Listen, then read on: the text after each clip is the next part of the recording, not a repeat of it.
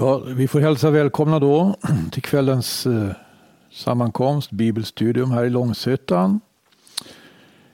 Vi ska titta lite grann på uttrycket förlossning ikväll tänkte jag. Eller födslovåndor. Men jag ska börja med att läsa från eh, första Korinthierbrevets första kapitel, vers 26. Ty betänk, mina bröder, hur det var vid er kallelse.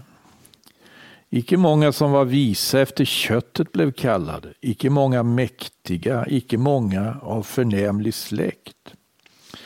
Men det som för världen var dåraktigt, det utvalde Gud, för att han skulle låta det visa komma på skam. Och det som i världen var svagt, det utvalde Gud för att han skulle låta det starka komma på skam. Och det som i världen var ringa och föraktat, det utvalde Gud, ja, det som ingenting var, för att han skulle göra det till intet som någonting var. Ty han ville icke att något kött skulle kunna berömma sig inför Gud. Men hans verk är det att ni är i Kristus Jesus som för oss har blivit till visdom från Gud, till rättfärdighet och helgelse och till förlossning för att så ska ske som det är skrivet. Den som vill berömma sig, han berömmer sig av Herren. Det här uttrycket förlossning, det är ju ett ord som också används när, när det handlar om födsel, födslovåndor. Och eh, det finns i Uppenbarelseboken ett kapitel, om vi går till det kapitlet. Det är ett tolfte kapitel i Uppenbarelseboken där aposteln Johannes ser en syn. En av de stora syner han såg då han fick den här uppenbarelsen, apokalypsen. Det står så här i tolfte kapitlet i Uppenbarelseboken ifrån början. Och ett stort tecken visade sig i himmelen. Där syntes en kvinna som hade solen till sin klädnad och månen under sina fötter och en krans av tolv stjärnor på sitt huvud. Hon var havande och ropade i barnsnöd och födslovånda. Eh, den här synen med den havande kvinnan, den väcker ju tankar då på vad, vad säger Bibeln om det här ämnet. Födslovåndor. Jag ska bara läsa några verser till. Ännu ett annat tecken visade sig i himmelen. Där syntes en stor röd drake som hade sju huvuden och tio horn och på sina huvuden sju kronor. Och hans stjärt drog med sig tredjedelen av himmelens stjärnor och kastade dem ned på jorden. Och draken stod framför kvinnan som skulle föda, ty han ville uppsluka hennes barn när hon hade fött. Det, det här är ju en väldigt, så att säga, den, har ju, den här synen har ju sådana sidor som är svårt att kanske riktigt, eh, ska vi säga, få, få, få grepp om. Men det finns ett ord hos Jeremia som jag tycker gör att den här synen, alltså den, den, den, den får en... Får, får, man får fatta kanske lite bättre. Det var ju så när Jeremia bar fram sitt budskap. Så skedde ju det med med vånda. Och han hade ju en väldig börda för sitt folk då. För judarna, för Israel, för Jerusalem. Och det kommer till uttryck så här. Jeremias boks fjärde kapitel, vers 31. Ty jag hör rop såsom av en barnaföderska. Nödrop såsom av en förstföderska. Det är dottern Sion som ropar. Hon flämtar, hon räcker ut sina händer. Ack, ve mig, i mördares våld försmäkta min själ. Det här har ju vissa drag av synen i Uppenbarelseboken. Det är dottern Sion som ropar. Hon flämtar, hon räcker ut sina händer. Så här får profeten liksom se Guds folks situation i en tid av, av avfall. Och dottern Sion. Det är ju det är Guds församling. Ropar, flämtar, räcker ut sina händer. Ack, ve mig. I mördares våld, i mördares våld försmäktar min själ en, eh, en upplevelse som också får konkretion i Jesu Jesus och apostlarnas tid. Och Jesus eh, förbereder sina lärjungar på vad som ska komma. Vi kan gå till Johannes evangeliets 16 kapitel.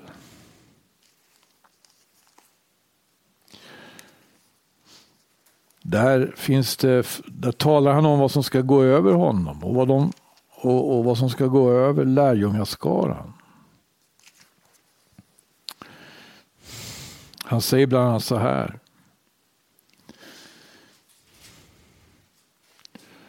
Jag kan ta och läsa sammanhanget här från 16 versen i kapitel 16. En liten tid och ni ser mig icke mer. Och åter en liten tid och ni får se mig.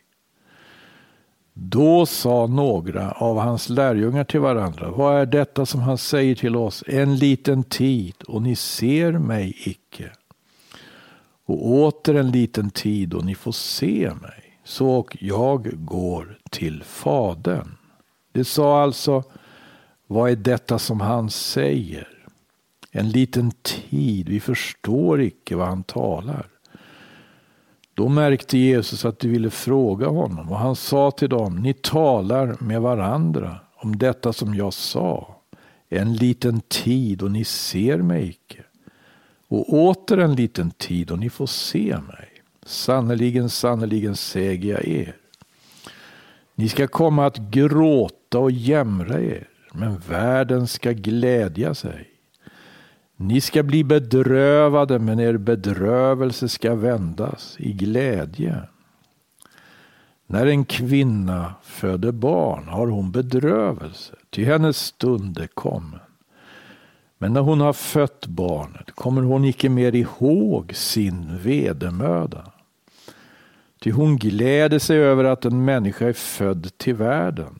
Så har också ni nu bedrövelse, men jag ska se er åter. Och då ska era hjärtan glädja sig och ingen ska ta er glädje ifrån er. Här använder alltså Jesus den här bilden. Bilden av eh, en kvinna som föder barn. För att tala om egentligen någonting helt annat. Någonting, det handlar ju inte om det alls kan man ju tycka då. Det handlar om de, de här eh, männen som han samlar omkring sig. Och kvinnorna. Och det handlar om det som förestår då. Han ska ju han ska ju snart bli förrådd och han ska överlämnas, arresteras, korsfästas. Men det här är alltså en erfarenhet som han jämför med när en kvinna föder barn. Och det är mycket intressant tycker jag att se hur den här jämförelsen återkommer. Det är en liknelse som dels handlar om eh, den enskilda individens så att säga, erfarenhet. När den enskilda individen får bli frälst så kallas det för att bli född va, på nytt. Men det handlar också om lärjungaskarans kollektiva upplevelse.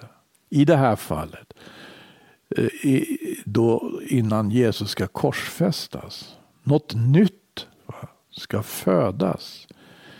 Något nytt ska framträda. Och även när Jesus talar med sina lärjungar om framtiden, om det som ska komma, det som kommer att ske innan, innan hans tillkommelse. Då han ska komma i härlighet. Då använder han också sig av den här jämförelsen. Och Eh, vi kanske inte ska försumma och, tänka då på den rent individuella erfarenheten. Det kan ju hända att det sitter någon och lyssnar här som inte har gjort så att säga den erfarenheten. Då, då är det faktiskt på det viset att det är att bli frälst, det är att bli född på nytt. Ja. Och hur det går till, det, det säger alla Herrens vittnen någonting om. De som har skrivit Nya Testamentet.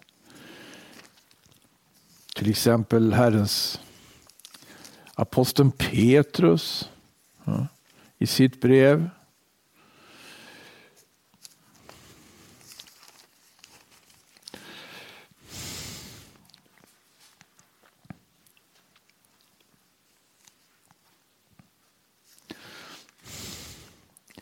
Skriver om det här. Kapitel 1 i hans brev, första brev, vers 3. Lovad vare vår Herres Jesu Kristi Gud och Fader som efter sin stora barmhärtighet har genom Jesu Kristi uppståndelse från de döda fött oss på nytt till ett levande hopp. Fött oss på nytt till ett levande hopp.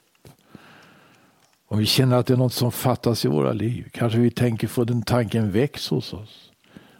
Att det har med, att det har med förhållandet, eller kanske det bristande förhållandet till Gud att göra. Så är det faktiskt så att Herren Jesus han har sagt, den som söker han finner. Den som söker han finner. Söker vi honom Söker vi Gud i Kristus. Då får vi vara beredda på att göra den här erfarenheten. När ordet kommer till oss så blir vi födda på nytt. Men Jesus tar med sina lärjungar på den tiden och förbereder också för kommande tider. Innan det var det att han blev korsfäst så, så talar han ju med dem som vi har hört här i, i det sextonde kapitlet. När en kvinna föder barn har hon bedrövelse. Hennes stund är kommen. Men när hon har fött barnet kommer hon icke mer ihåg sin vedermöda. Ty hon gläder sig över att en människa är född till världen. Så har också ni nu, säger han, bedrövelse. Så har också ni nu bedrövelse. Men jag ska se er åter. Och då ska era hjärtan glädja sig och ingen ska ta er glädje ifrån er. Det var den eh, erfarenheten som de gjorde tillsammans, Jesu lärjungar.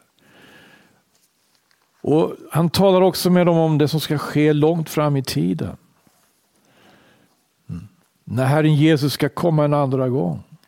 Han ska komma i härlighet, inte som den första gången. I ringhet i, i, i, i människogestalt. Han ska komma i härlighet. Det här är det som gör att det finns anledning att tänka på uttrycket födslovåndor. Därför att det, det, han säger är att hela världen kommer att gå igenom födslovåndor. Hela världen.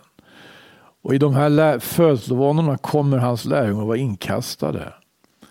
I, liksom utgöra en kärntrupp. Och om vi går till Matteus evangeliets 24 kapitel.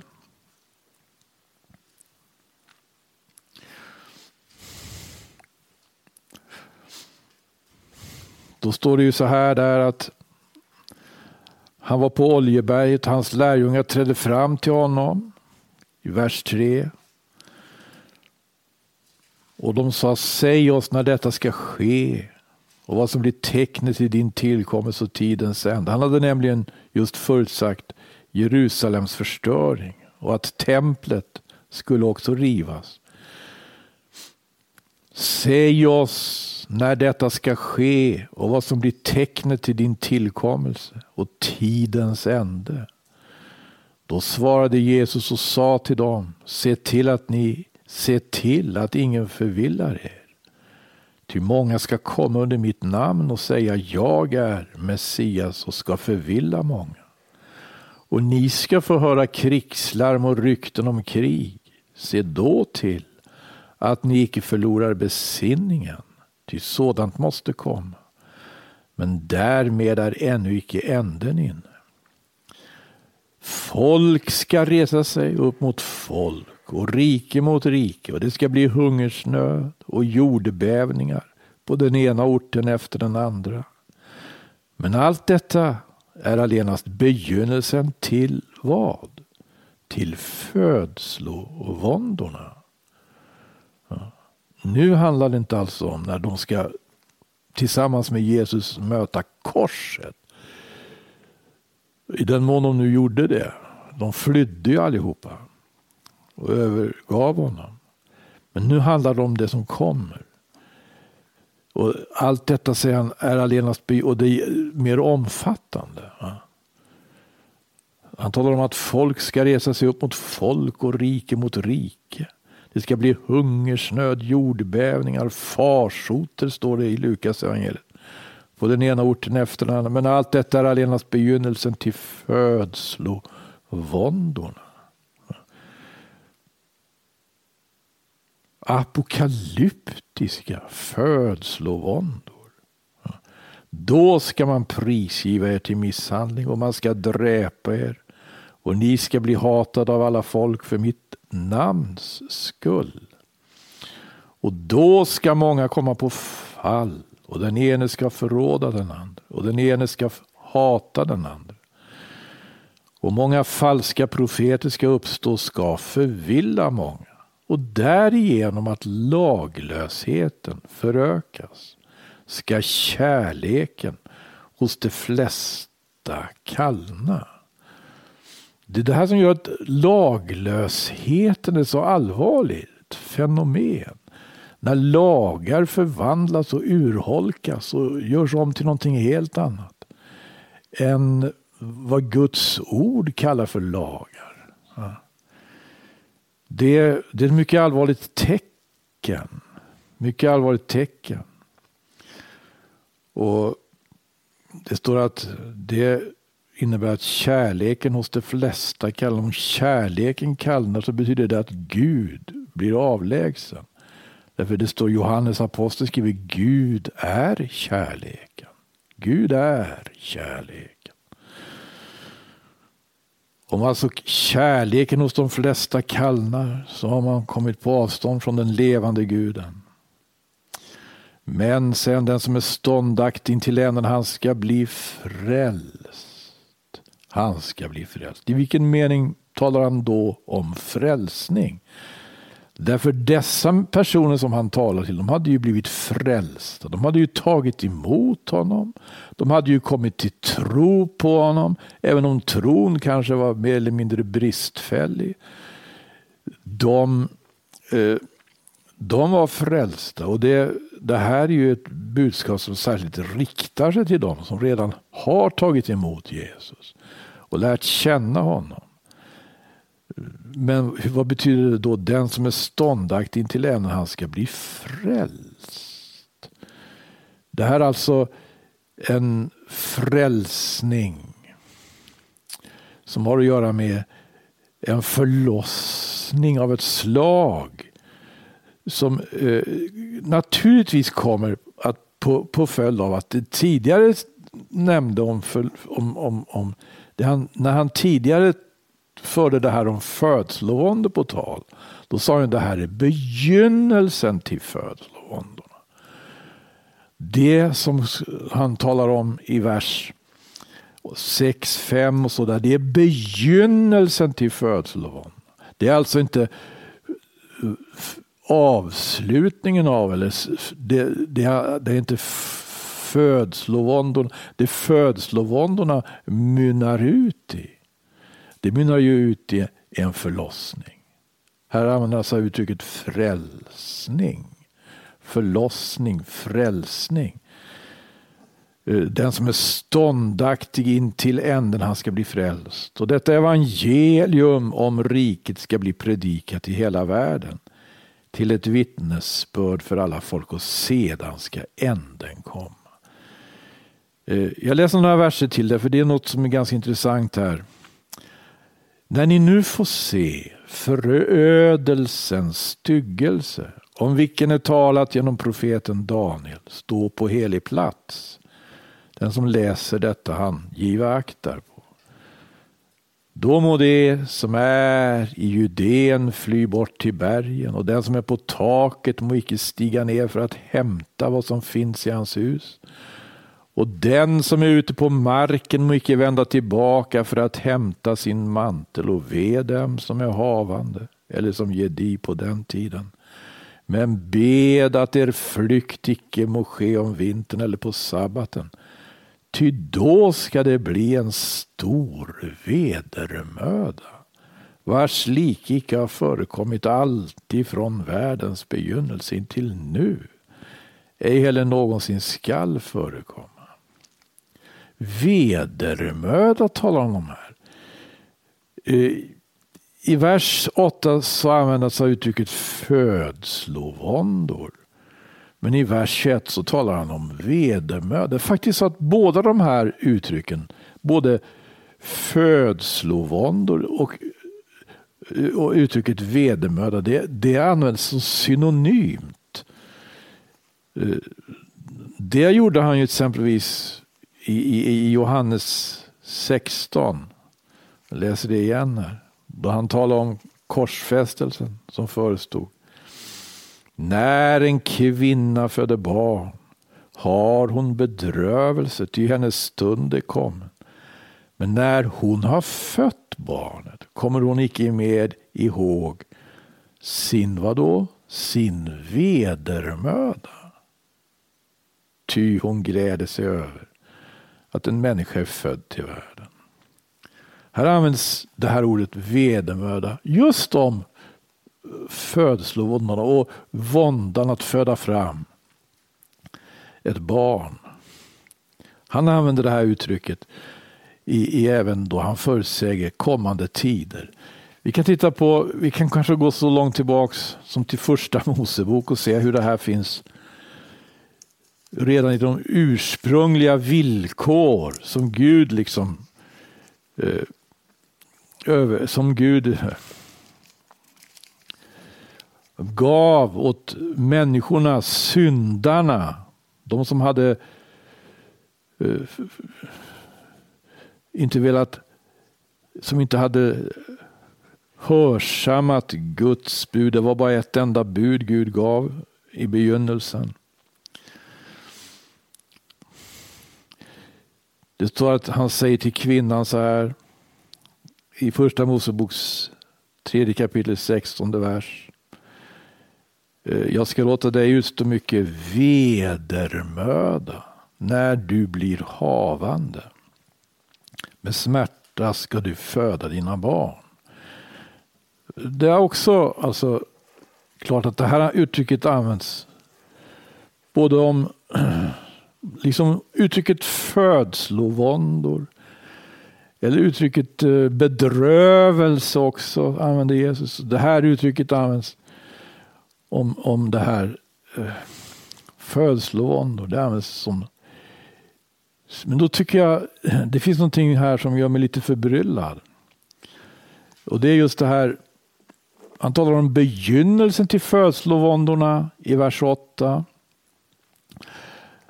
Han talar om en frälsning i vers 13. Och sen talar han om en vedermöda i vers 21. Det låter nästan som att födslovåndorna, om man inte ser upp här med vers, med vers 13, så skulle födslovåndorna leda fram till vedermöda. Det låter som en väldig...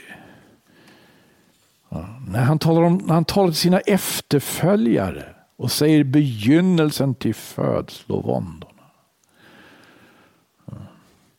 så tror jag det är viktigt att uppmärksamma det.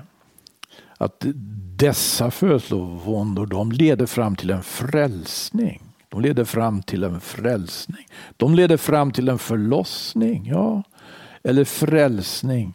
Och den nämner han om i trettonde versen. De leder inte fram till en vedermöda. Vad betyder det? Det betyder att det finns två faser här. Två två, man kan tala om två kvinnor då. Eh, liknelsevis. Det är en kvinna som eh, upplever eh, födslovåndorna. Och det, där är lärjungarna, där är Jesu lärjungar. Liksom eh, utgör själva medelpunkten i den, i den erfarenheten. En annan kvinna, inte samma kvinna, en annan kvinna upplever också födslovånd eller vedermöda, någonting ska förlossas. Och vad, vad, vad beror det på? Jag tror att det, vi kanske kan få lite hjälp av om vi går till eh, Lukas evangeliet och läser parallellställena där i Lukas 21 kapitel. Lukas evangelium, det 21 kapitlet. Han talar lite annorlunda där om samma saker. Va?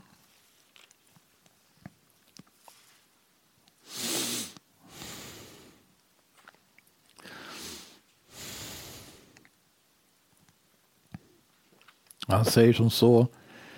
Vi kan,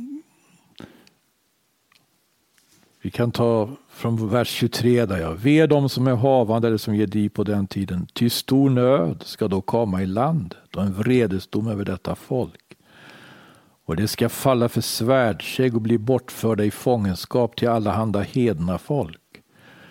Och Jerusalem ska bli förtrampat av hedningarna till dess att hedningarnas tider är fullbordade. Och tecken ska ske i solen och i månen och i stjärnorna. Och på jorden skall ångest komma över folken och de ska stå rådlösa vid havets och vågornas dån. Då nu människor uppger andan av förskräckelse och ängslan för det som ska övergå världen. Till himmelens makter ska bäva och då ska man få se Människosonen komma i en sky med stor makt och härlighet. Men när detta begynner ske, när detta begynner ske, när detta begynner ske, då må ni resa upp, då må ni resa er upp och upplyfta era huvuden, ty då nalkas er förlossning. Alltså, er förlossning. Tänk på det uttrycket nu. När vi går till Matteus evangeliums 19 kapitel. I Matteus evangelium kapitel 19 så är det en fråga som, som lärjungarna har till Jesus. När Jesus talar om att försaka allt och följa honom. Då står det att då tog Petrus till orda i 27 versen. Matteus 19. Då tog Petrus till orda och sa till honom. Se vi har övergivit allt och följt dig. Vad ska vi få därför?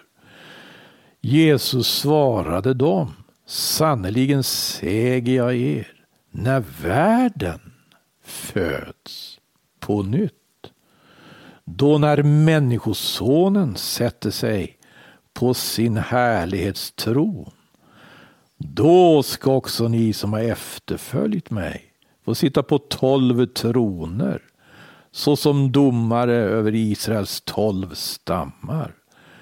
Och var och en som har övergivit hus eller bröder eller systrar eller fader eller moder eller barn eller jordagods för mitt namns skull. Han ska få mångfaldigt igen och ska få evigt liv till arvedel. Hörrni, han talar om er förlossning, säger han. Va? I Lukas evangeliet här, då nalkas er förlossning. Men här säger han, när världen föds på nytt. När världen föds på nytt. Här tror jag det finns anledning att tänka på två kvinnor som har varsin, liksom, vad, vad säger man, varsitt havandeskap. Som upplever varsina födslovåndor. Aposteln Paulus undervisar också Galaterna om det här. Han talar om hur Gud har gjort en åtskillnad mellan sin församling och världen. Eller sin församling ska vi säga kanske, närmare bestämt. Och det gamla förbundsfolket, judarna. I Galaterbrevet. I Galaterbrevets fjärde kapitel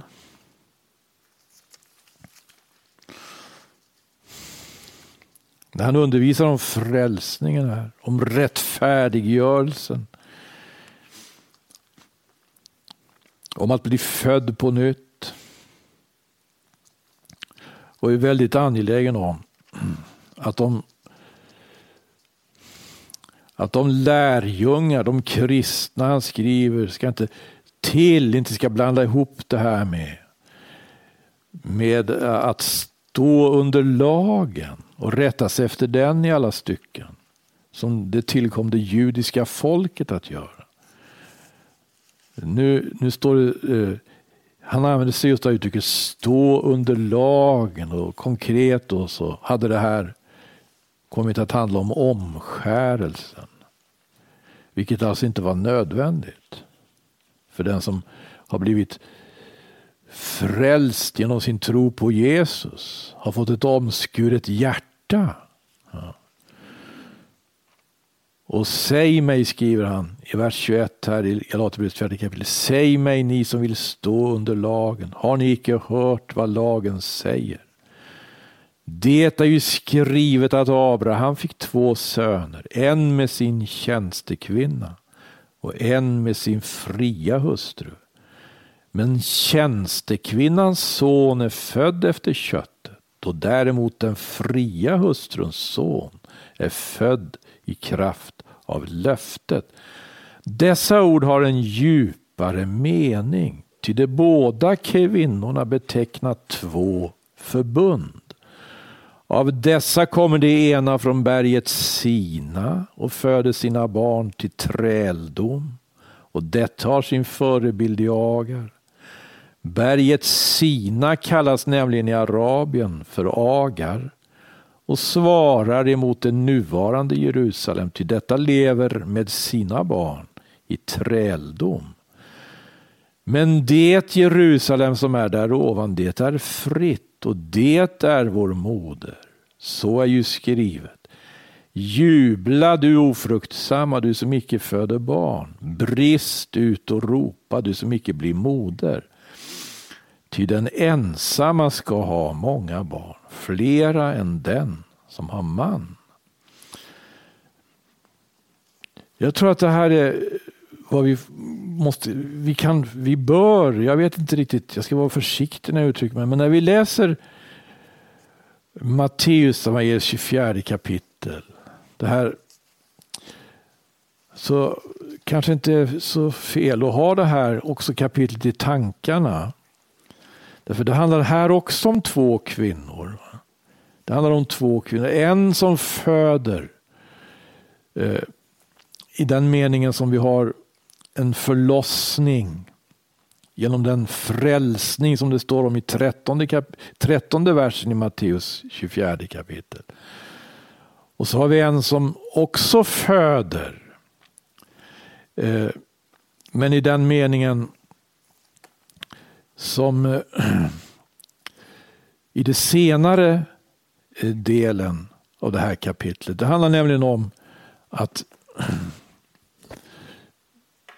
om man ska försöka sammanfatta det här. Han uppmanar ju oss att vara ståndaktiga.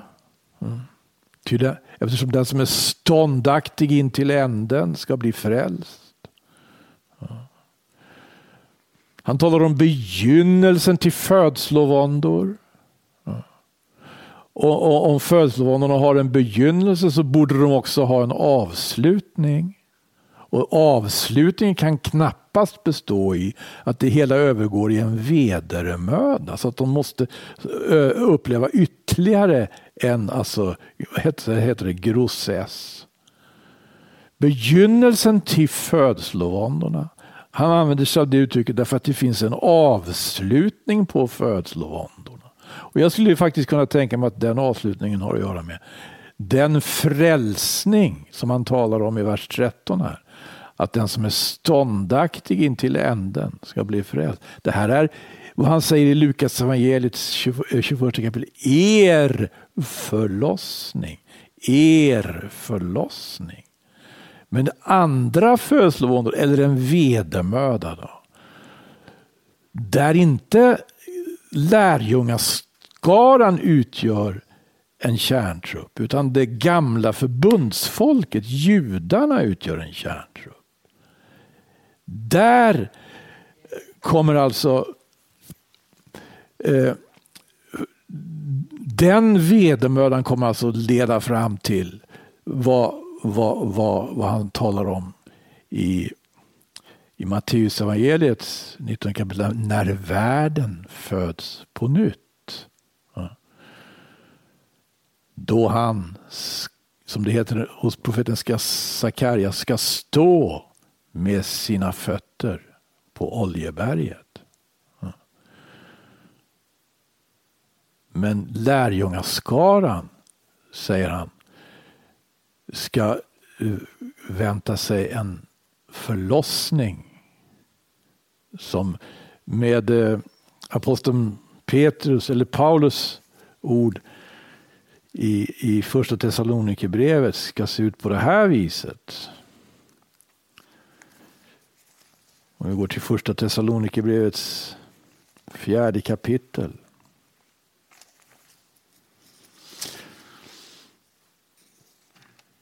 Ifrån vers 13. Vi vill icke lämna er, käre bröder, i okunnighet om hur det förhåller sig med dem som avsomna.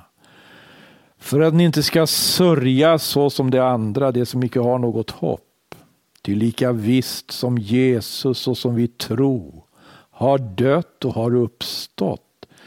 Lika visst skall och Gud genom Jesus föra dem som är avsomnade fram jämte honom.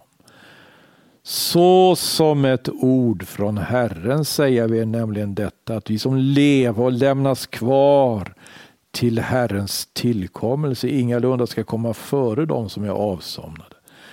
Ty Herren ska själv stiga ned från himmelen och ett maktbud ska ljuda, en överängels röst och en Guds basun. Och först ska det i Kristus döda uppstå. Sedan ska vi som då ännu leva och har lämnats kvar bli jämte de bortryckta på skyar upp i luften. Herren till mötes. Och så ska vi alltid få vara hos Herren. Så trösta nu varandra med dessa ord. Det är vad det handlar om. Den som är ståndaktig intill änden ska bli frälst. Det är vad det handlar om när han säger till dem. Er förlossning. Gode Gud. Ja, det finns mycket här att uppehålla sig vid betydligt längre tid. Jag har bara velat skissa över ett område som jag kanske får anledning att återkomma till.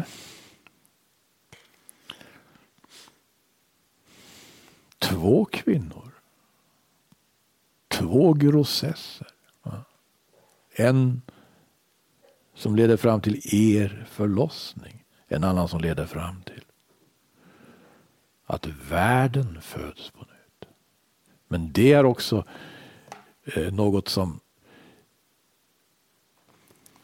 när vi närmare studerar det profetiska ordet ser kommer att eh, det, kommer, det är det som kallas för de tusen åren. De tusen åren. Det kommer sedan ytterligare något att ske. Det är enormt att läsa profetian. Ja, det råkar bli så att jag blev, blev att läsa den mer nu. Ska vi kanske fortsätta med. Men eh, tacka för den här stunden. Tackar för uppmärksamheten. Gud välsigne var och en.